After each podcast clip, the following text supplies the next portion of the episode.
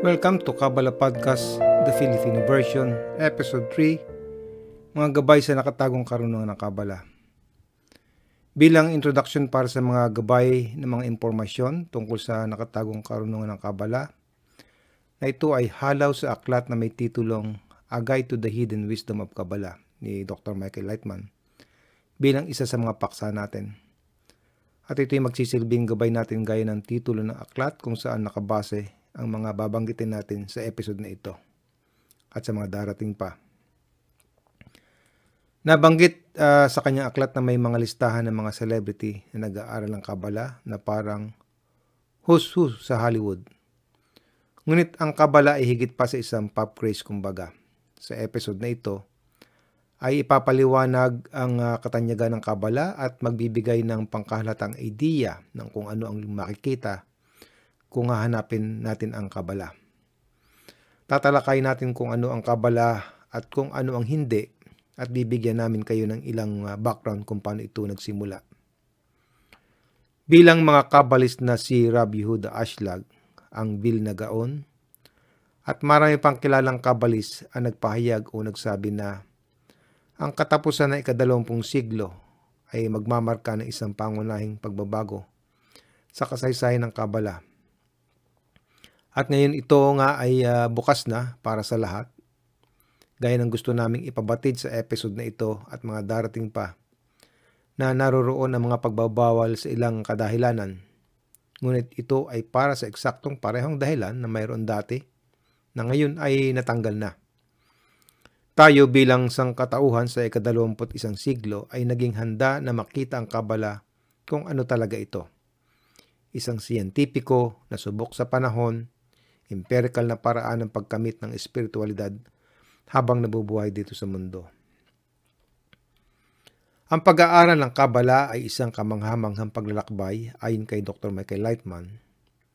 Binabago nito ang ating mga pananaw sa mundo at sa mga tao sa paligid mo at nagbubukas ng mga bahagi sa iyo na hindi mo alam na umiiral ito ay isang paglalakbay ng mga pagtuklas na nangyayari sa loob natin na nakakaapekto sa lahat ng antas ng buhay. Sa ating mga relasyon sa ating mga kamag-anak, kaibigan at katrabaho. Napakasimpleng ipinahayag ng Kabala na kapag alam mo kung paano direktang kumonekta sa lumika nang walang anumang pag-uugnay, makikita mo ang iyong panloob na kompas. At ito ang layunin ng Kabala upang tulungan tayong gumawa at mapanatili ang direktang pakikipag-ugnayan sa lumikha. At kapag ginawa natin ito, hindi mo nakakailanganin ang karagdagang patnubay. Kaya't maligayang pagbati sa makakasumpong nito. Sa paningin ng madla ay tradisyonal na isinara ang kabala sa lahat maliban sa ilang pili at mga seryosong estudyante. Ngunit hindi na ngayon Gaya ng dati, ang kabala ay naging mainit, makisig at cool.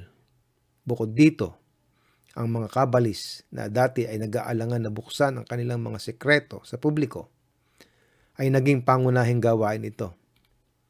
At mula sa maliit na grupo hanggang sa maraming paglalahad ng karunungan, ang kabala ay hindi parating popular at ang mga kabalis ay hindi halos bukas tungkol sa karunungan ito. Sa loob ng halos dalawang libong taon, ang kabala ay inilihim,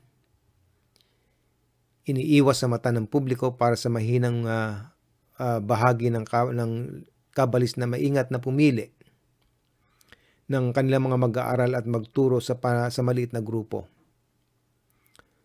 Halimbawa, ang 18th century na grupo ni Ramhal, ang mga mag-aaral ni Rabbi uh, Moshe Haim Lusato, ay nagpahirap lalo na sa sumasali sa mga hanay nito. Ang pagiging miyembro ay nangangailangan ng pagsang-ayon sa isang mahigpit na kasunduan ng pamumuhay at pag-aaral na kailangang matugunan sa buong araw, araw-araw, hanggat ang isa ay nananatiling miyembro. Ang iba pang mga grupo tulad ng grupo ni Kutz na pinangalanan sa isang bayan sa Poland na nagsusuot ng mga sirasirang damit at tinatrato ng mga hindi miyembro na may nakakasakit na pangungutya. Sinadya nilang dumistansya mula sa iba pa sa pamamagitan ng pagpapakita ng pagsuway sa pinakasagradong kaugalian ng mga Hudyo tulad ng The Day of Atonement. Ang mga miyembro ng grupo ay nagkakalat ng breadcrumbs sa kanilang mga balbas upang lumitaw na kinakain nila ito bilang araw ng pag-aayuno. Natural lamang na karamihan sa mga tao ay tinataboy palayo. Gayunpaman parehong ang mga kabalis na nagtago ng kanilang karunungan ay gumawa din ng matinding pagsisikap na isulat ang mga aklat na nananatiling mga haligi ng kabala hanggang sa ngayon. Si Rabbi Isaac Luria, ang banal na ari, ay kumukuha ng isang mag-aaral lamang at sasabihin na mula sa kanyang panahon ang pag-aaral ng aklat ng ang Zohar ay pinahihintulutan, pinahihintulutan sa lahat ng nagnanais nito. Para sa kadahilan ng ito sa kanyang buhay, ang ari ay nagturo ng isang grupo ng mga estudyante. Ngunit sa kanyang pagkamatay, ay inutusan niya ang lahat maliban kay Rab Haim Vital na huminto sa pag-aaral.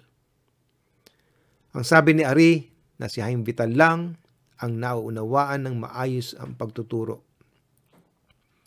At natakot siya na kung walang isang maayos na guro, ang iba ay maliligaw. At paano naman natanggal ang hadlang sa pag-aaral ng karunungan ito? Sa pagdating ng huling dekada ng ikadalawampung siglo, na ang Kabala ay talagang nagsimula ang pagdating nito sa gitnang yukto ng kamalayan ng publiko. Ang nag-iisang pinaka nangingibawo na figura sa pandaigdigang pagpapakalat ng Kabala ay walang alinlangan na si Rabbi Yehuda Ashlag na kilala bilang Balusalam o may-ari ng Bahagdan. Para sa kanyang sulam na mga komentaryo sa ang aklat ng Zohar, siya ang unang kabalis na hindi lamang nagsalita pabor sa pagpapakalat, ngunit sa aktwal na gawain nito. Inilithala ni Balusalam ang isang magazine na Hauma sa salitang Heb Hebrew. Ibig sabihin ay ang bansa. Noong ikalima ng Hunyo, 1940, siya ay sinubukan din kumbinsihin si David Ben Gurion at iba pang mga pinuno ng pamayanan ng mga Hudyo sa Palestine na ngayon ay Israel upang isama ang kabalistikong katuran sa sistema ng edukasyon. Si Balusalam din ay nagsabi na sa hinaharap, ang mga tao sa lahat ng relihiyon ay mag-aaral ng kabala habang pinapanatili ang kanilang mga relihiyon sa kapanganakan na walang banggaan sa pagitan ng dalawa. Ang ganitong mga pahayag at ang pagkilos ng pagpapalaganap ng kabala tila hindi karaniwan at hindi katanggap-tanggap noong panahong iyon. Ang bansa ay isinara pagkatapos ng isang issue lamang ng British mandate sa Palestine. Sa pagbibigay katwiran, sinabi ng British mandate na ito ay sinabihan na si Aslag ay nagtataguyod ng komunismo. Dahil ngayon ang kabala ay kailangan natin ito, ang kabala ay may iisang layunin lamang. Ito ay nag-aalok ng isang paraan na iyon ay tumutulong sa pagsagot sa tanong na ano ang kahulugan ng aking buhay? Ngayon, hindi kailanman ang mga tao ay nagtatanong tungkol sa kahulugan at layunin ng kanilang buhay. Sa material na pangailangan, nakilala at nakilala na lampas pa sa imahinasyon sa ilang pagkakataon nakararamdam pa rin ng kawalan ng kapunuan ang mga tao sa kanilang buhay. Ang kabala ay isang disiplina na tumatawag ng mga pananaw at bagong pananaw sa buhay na nagbibigay naman ng espiritual na kapunuan. Ito ang susi sa katanyagan nito. Sa The Study of the Ten Sefirot, isang malawak na komentaryo sa mga panulat ng dakilang ari, Isinulat ni Balusalam na ikaw ay handa para sa kabala kung minsan ay ganito ang karaniwang mga katanungan. Tinatanong ang kahulugan ng iyong buhay. Pagtataka kung bakit ikaw at ang lahat ng buhay ay umiiral. At ang katanungan kung bakit minsan napakahirap ng buhay. Ang tamang karunungan para sa panahong ito. Napapanahon na ba ang kabala? Sa perpektong ikot ng buhay, ang bawat bahagi ay may itinalagang tungkulin. Walang bahagi ng paglikha ang malayang gawin ayon sa gusto nito dahil ang kabutihan ng bawat bahagi ay nakasalalay sa kapakanan ng lahat ng iba pang bahagi ng paglikha. Ginagarantiyahan ng batas ng kalikasan ng pagtutulungan na walang nilalang ang mananaig sa ibang nilalang para sirain ang iba pang mga nilalang ay nangangahulugan ng pagsira sa sarili. Ang mga tao ay hindi exempted sa panuntunang ito. Ngunit marami, kung hindi man naman karamihan, ay hindi pinahahalagahan ang ideyang ito at sa isang paraan o iba pang paraan na kumilos sa mga paraan na nakakasakit ang sa iba at gayon din sa kanilang mga sarili.